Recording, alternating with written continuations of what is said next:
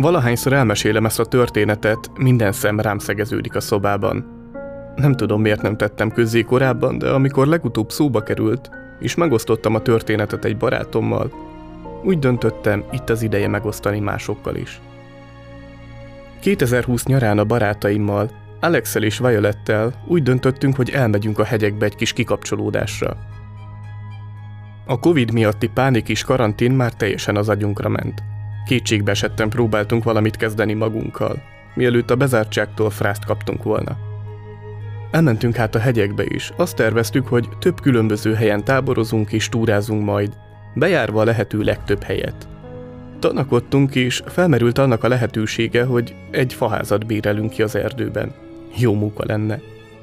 Violet szülei egyszer béreltek egyet és imádták.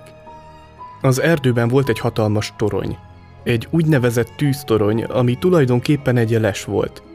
Mint egy vadászles, csak ez arra szolgált, hogy ha tűzüt neki az erdőben, onnan be lehet látni az egészet, segítve a tűz megfékezésére tett erőfeszítéseket. Na, emellett a tűztorony mellett volt egy faház. Más nem is találtunk a környéken. Viszont ez nem volt rossz, sőt. Olcsó volt, tiszta és félreeső. Izgatottak voltunk, hisz előttünk állt egy olyan éjszaka, amin azt csinálhattunk, amit csak akartunk, anélkül, hogy bárkit is zavarnánk. Egy pillanatig sem haboztunk, azonnal kibéreltük. Az utazást megelőző hetekben felmerült, hogy milyen jó ötlet lenne, ha feldobnánk a bulit egy kis LSD-vel. Violet gyakorlottabb volt ebben nálunk, és gyakorlatilag nem is bélyeget, sokkal inkább egy lepedőt szerzett be az utazásra. Amikor megérkeztünk hozzá, elő is húzta nagy örömmel a táskájából. Emlékszem, olyan görcs volt a gyomromban, mint az öklöm. Mondtam Alexnek és Violetnek, hogy aznap este semmiképpen sem tudjuk kipróbálni.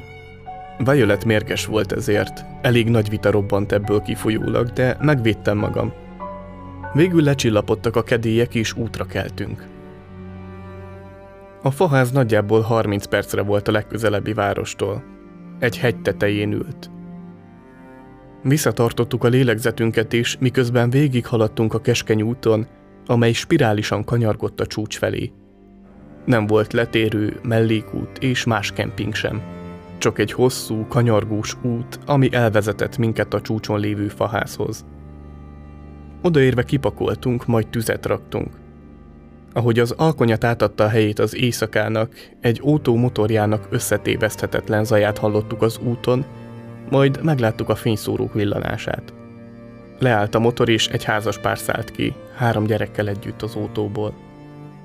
Látva ezt, megnyugodtunk. Mosolyogtak, felinkintettek, majd felmásztak a tűztoronyba, és nem sokkal később vissza le, majd elmentek. Tisztában voltunk vele, hogy alkalmanként látogatók jönnek a tűztoronyhoz, és ez a család is közéjük tartozott. Eloltottuk a tüzet és bementünk a faházba, Készítettünk néhány hoddogot vacsorára, gyorsan megettük és csak ültünk, hallgatva a csendet, amely körülvet minket. Nem is tudod, milyen csend van, amíg nem vagy a semmi közepén.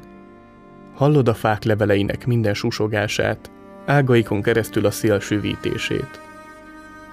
Annyira hozzászokunk a fehér zajhoz a városban élve, mindig ott van a légkondicionáló zümmögése, vagy a forgalom tompa zúgása, Viszont itt a fehér zajt egyedül a saját lélegzésünk hangja képezte. Mondanom sem kell, eleinte minden zajra felugrottunk. Túlságosan féltünk ahhoz, hogy egyáltalán beszélgessünk. De végül megelégeltem ezt. Felnyitottam néhány üveg borkoktélt, átadtam egyet Alexnek és egyet Violetnek, majd elővettem egy társas játékot és letettem az asztalra, amely az emeletes ágyaink között volt. Nem telt bele sok idő, míg elengedtük magunkat és nevettünk, jól éreztük magunkat. Sokkal józanabbak voltunk, mint gondoltuk, de eleget ittunk ahhoz, hogy figyelmen kívül hagyjuk az erdő kísérteties hangjait. Később mindannyian emlékeztünk rá, hogy zajokat hallottunk. Egy gaj recsenése, egy motor halk dübörgése. De egyikünk sem akarta elrontani a hangulatot, így figyelmen kívül hagytuk. Egészen addig, amíg egy emberi kéz fel nem nyúlt a közöttünk lévő ablakhoz, és háromszor meg nem ütötte azt. Egy pillanat alatt felsikoltottunk kórusban, Alex hívta a 911-et, kihangosította őket és átadta nekem a mobilját. Felkapta a kandalló mellett lévő piszkavasakat és az egyiket átadta nekem. Violet elkezdte felhívni a családtagjait, és utoljára elbúcsúzott tőlük. Visszafolytottam a lélegzetem, és hallgattam, nincs-e újabb zaj. Akárki is volt ez, bármi volt ez, hallotta, hogy hívjuk a 911-et, és bizonyára elment. 20 perccel később megérkezett a rendőrség. A gyorsaságukon meg is lepődtünk, lévén hajnali egy óra volt. De még kutyákat is hoztak magukkal, és átfésülték a környéket. Semmi. Azt mondták, hogy egy medve lehetett, de az arcukról láttam, hogy ezt egy pillanatig sem hitték el. Csak néhány hoddogot készítettünk, tehát még olyan nagy ételszak sem lehetett, ami egy medvét odacsalt volna. Nem medve volt. Erre megmertem volna esküdni. Hogy kopogtatna egy medve az ablakon, mint egy ember? Miért vonult vissza medve, amikor sikoltozni kezdtünk és hívtuk a segélyhívót? Ezekre a kérdésekre a rendőrök nem tudtak válaszolni. De elmondtak valamit. Amint felénk száguldottak, egy autóval találkoztak útközben a hegy lábánál, de ez volt az egyetlen életjel, amit láttak. Emlékszem, bennem is kihűlt a vér, de Violetet és Alexet annyira hatalmába kerítette az események okozta sok, hogy tulajdonképpen nem is sokat beszéltek. Violet autóját, amely alaposan beporzott a hegyre való felhajtásunk, kézlenyomatok borították. Olyan kézlenyomatok, amelyek nem egyeztek a mieinkkel. Gyorsan összeszedtük minden cuccunkat, behaigáltuk a kocsiba és a rendőrséget követve elindultunk onnan. Alig vártuk, hogy eltűnjünk erről az átkozott hegyről és még a környékéről is. Egyre jobban fellélegeztünk, ahogy távolodtunk a faháztól. Minden kátyúval egyre messzebb kerültünk onnan, és végre kezdtem valamelyest megnyugodni. Rekordidő alatt lejutottunk, és egy macskapisitől bűzlő, lepusztult szállodában találtunk szállást. Nem tudtam aludni. A fejemben ott motoszkált a gondolat. Az autó az úton. Ne feledd, semmi más nem volt azon a hegyen. Keskeny út vezet a csúcsra. Nincs mellékút, nincs leágazás, nincs más kemping a közelben. Próbáltam megnyugtatni magam gondolatban. Ott volt a tűztorony. Talán csak egy látogató döntött úgy, hogy megijeszt minket késő esti kirándulása során. Igen, biztosan ez történt. De akkor eszembe jutott a család, akik korábban jöttek a tűztoronyhoz. Akkor hallottuk a motor hangját és láttuk a fényszórókat is. De ez nem volt elmondható a hajnali eseményekkel kapcsolatban. Tehát bárki is volt, aki az ablakon dörömbölt, leállította a járművét az út végén, és az út hátra lévő részét gyalog tette meg. Mégpedig valószínűleg azért, mert nem akart, hogy észrevegyük. Csendben, titokban akart eljutni a faházhoz, amelyben voltunk. Akárki is volt az, nem olcsó ijesztgetés motiválta. Ezt kitervelte. Azt hiszem, soha nem fogom megtudni, mit akart tőlünk. Nem tudom, hogy csak egy hülye tréfa volt-e, vagy egy megelevenedő horrorfilm kezdete. De hálás vagyok Alex eszéért, hogy olyan gyorsan reagált és felhívta a 911-et. Vajon a látogatónk tudta, hogy van térerő? Ez minket is meglepett és örömteli tény volt. Talán nem számított erre az apró részletre, és amikor hallotta, hogy telefonálunk, beijedt. Igazság szerint nem tudom, akarom-e tudni. Azt hiszem, megelégszem, ha azt mondom, éjféli idegen, ne találkozzunk többé.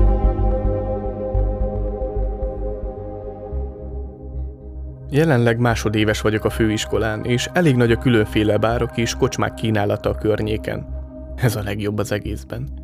Esténként rengeteg hely közül választhatunk, ha beülnénk valamit meginni a barátainkkal, vagy csak össze akarunk ülni beszélgetni egy kicsit.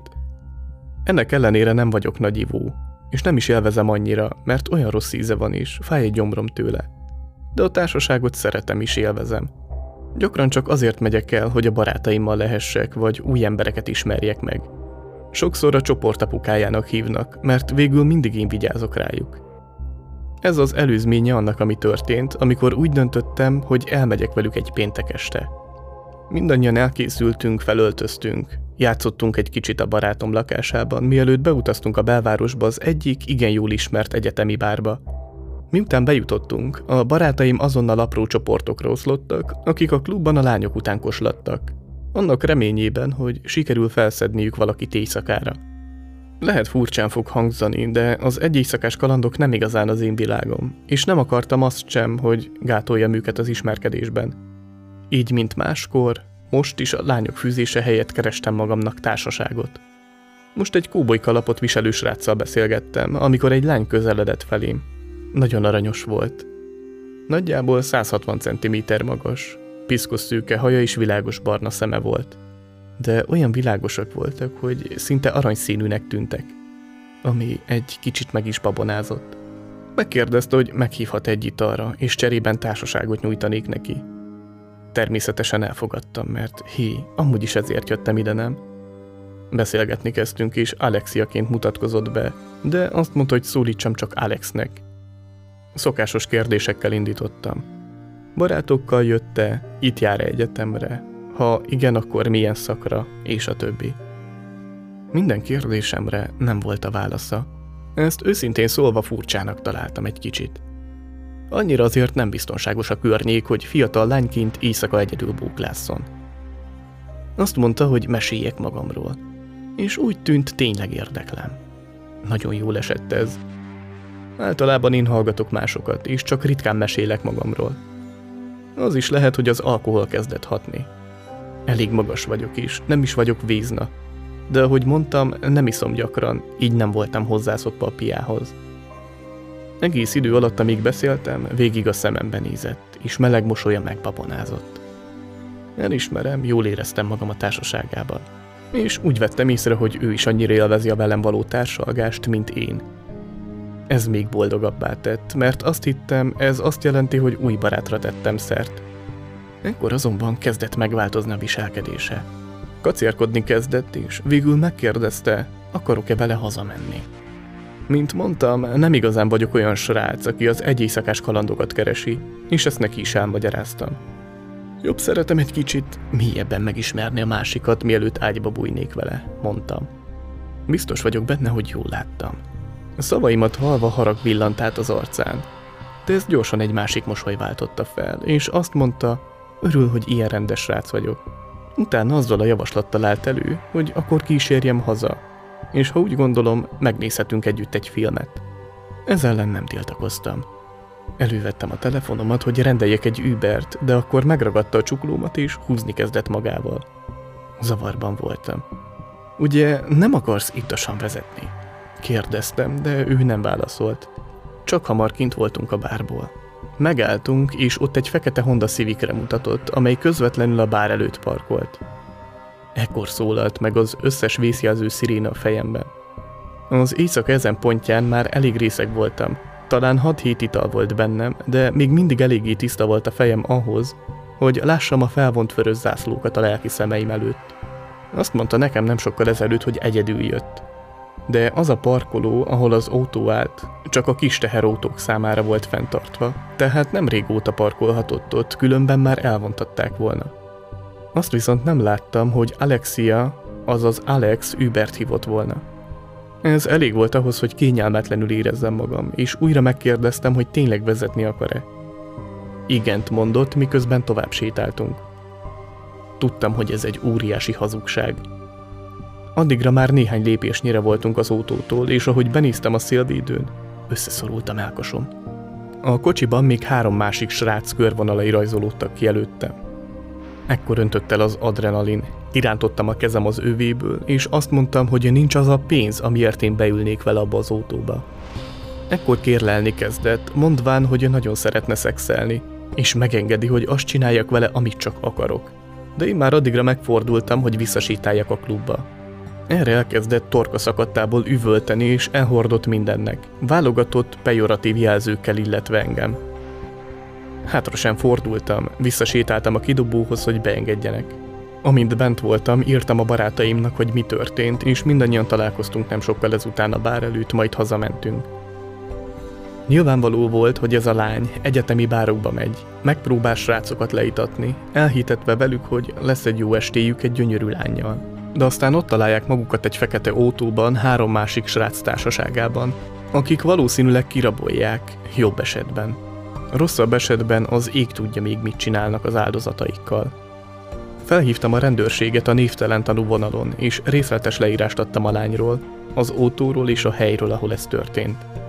Az az éjszaka igazi ébresztő volt számomra, és nagyon hálás vagyok, hogy annak ellenére, hogy részeg voltam azon az éjszakán, sikerült összeraknom, mi történik, mielőtt túl késő lett volna. A történetem pedig jó példa arra, hogy mindig vigyázz, amikor szórakozni mész, főleg, ha még iszol is. De Alexiának üzenem, ne találkozzunk többé.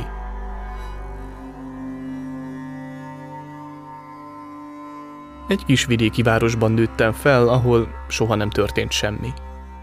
Olyan hely, ahol nem volt szokatlan, hogy az emberek nyitva hagyják az ajtóikat, és a legközelebbi szomszédok is nagyjából egy mérföldnyire vannak a házától.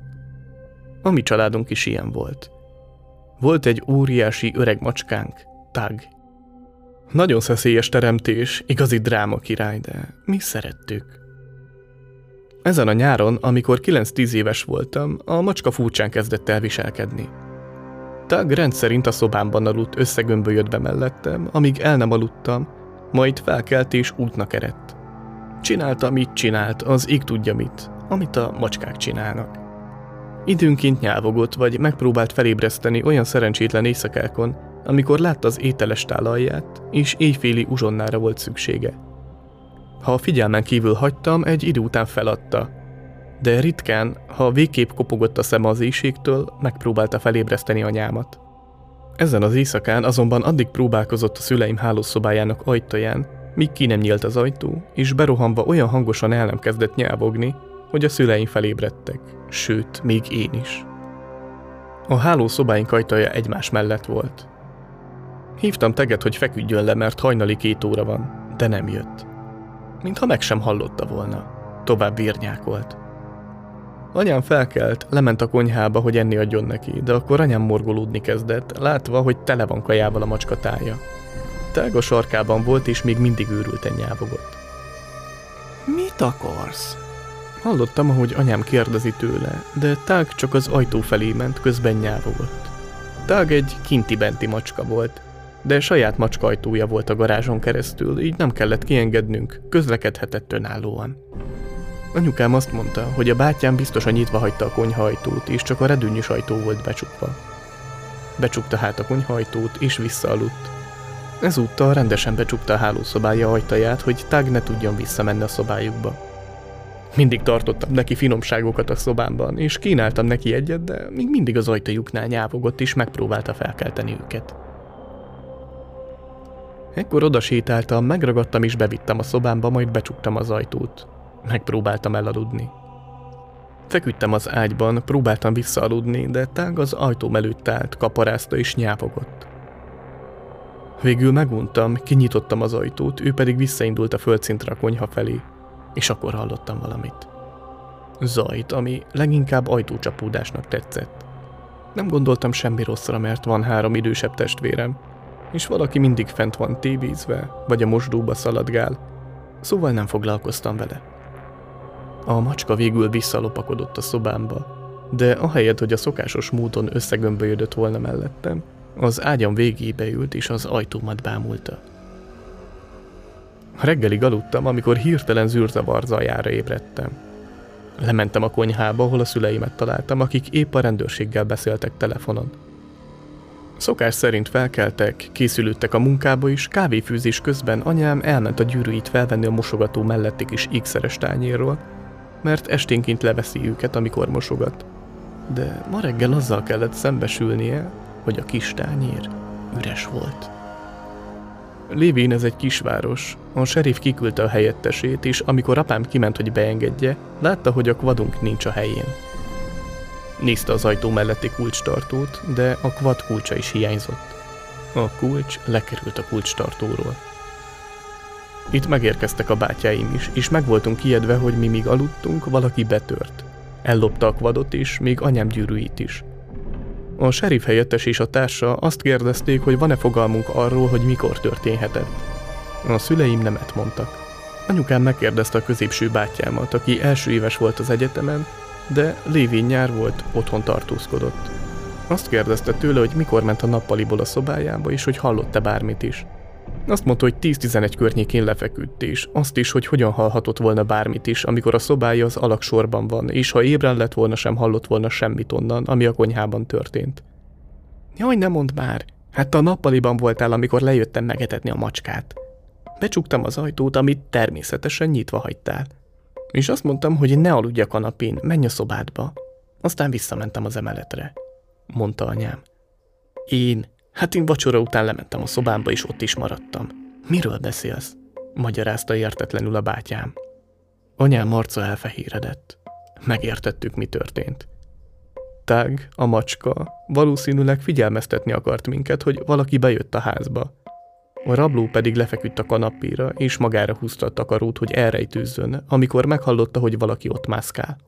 A serif helyettes azt mondta, hogy ha valaki ilyen bátor volt, valószínűleg ismeri a családunkat, ismeri a szokásainkat, de nem számolt azzal, hogy a macskánk ilyen szemfüles. Valószínűleg többet akart lopni, de attól tartott, hogy a macska felveri az egész házat addigra. Több mint húsz év telt el azóta, hogy ez az eset megtörtént, és a betörőt soha nem fogták el. De nagyon elkeserítő a gondolat, hogy valószínűleg valaki olyan volt az elkövető, aki korábban barátként járt otthonunkban. Hála Istennek a macskánkért.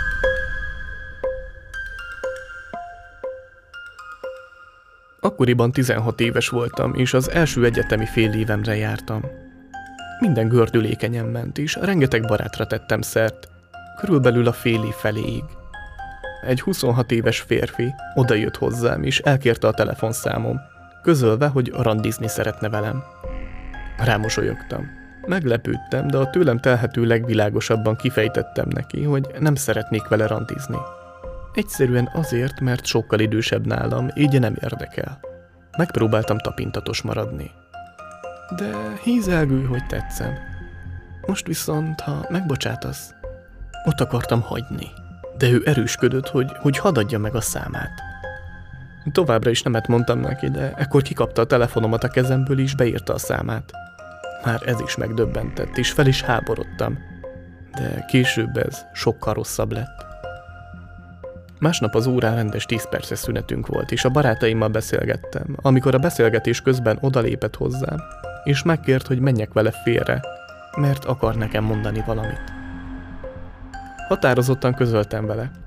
Nem megyek. Épp egy beszélgetés kellős közepén tartok. Ő nemes egyszerűséggel bemutatott nekem, és arcán düfutott át. Sarkon fordult, és végigviharzott a folyosón, közben ököllel vert az ajtókat.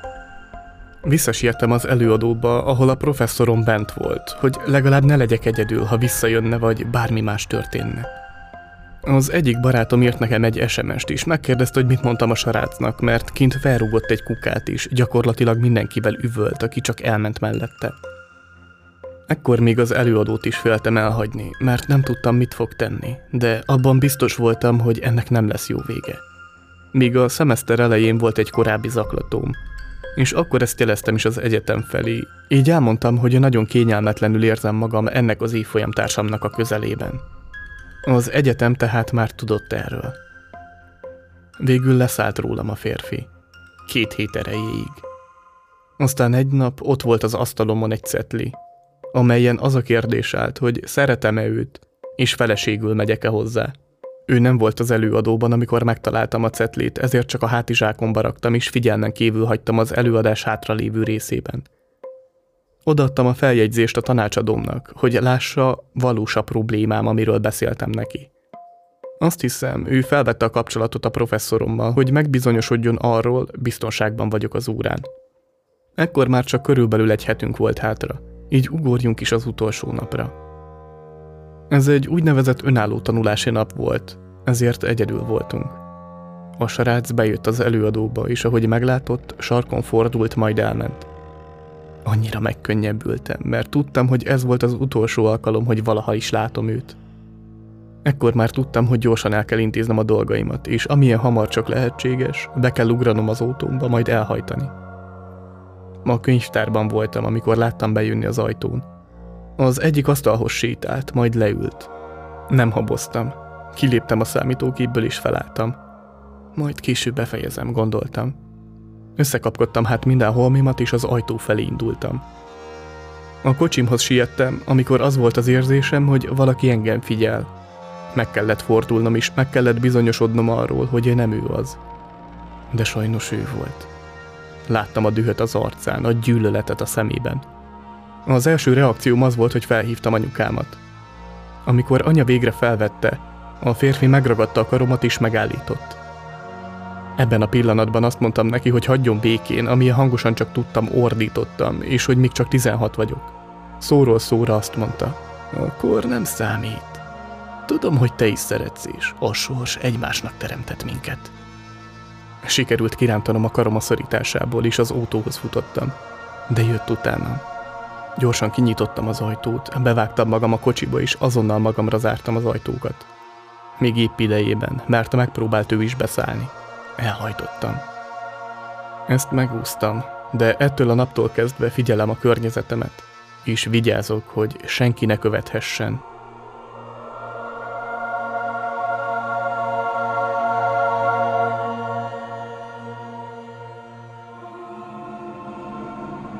Ha tetszenek a történetek, és szívesen hallanál még hasonlókat az előadásomban, iratkozz fel a YouTube csatornára, de ha hozzám hasonlóan te is podcast rajongó vagy, akár borzonghatsz úgy is, hogy a kedvenc podcast platformodon hallgatod a műsoraimat. Keresd a Rímálmok könyvtára hátborzongató történetek podcastjét a legnépszerűbb platformokon. A YouTube csatorna és a podcastek közvetlen elérhetőségét a leírásban találod.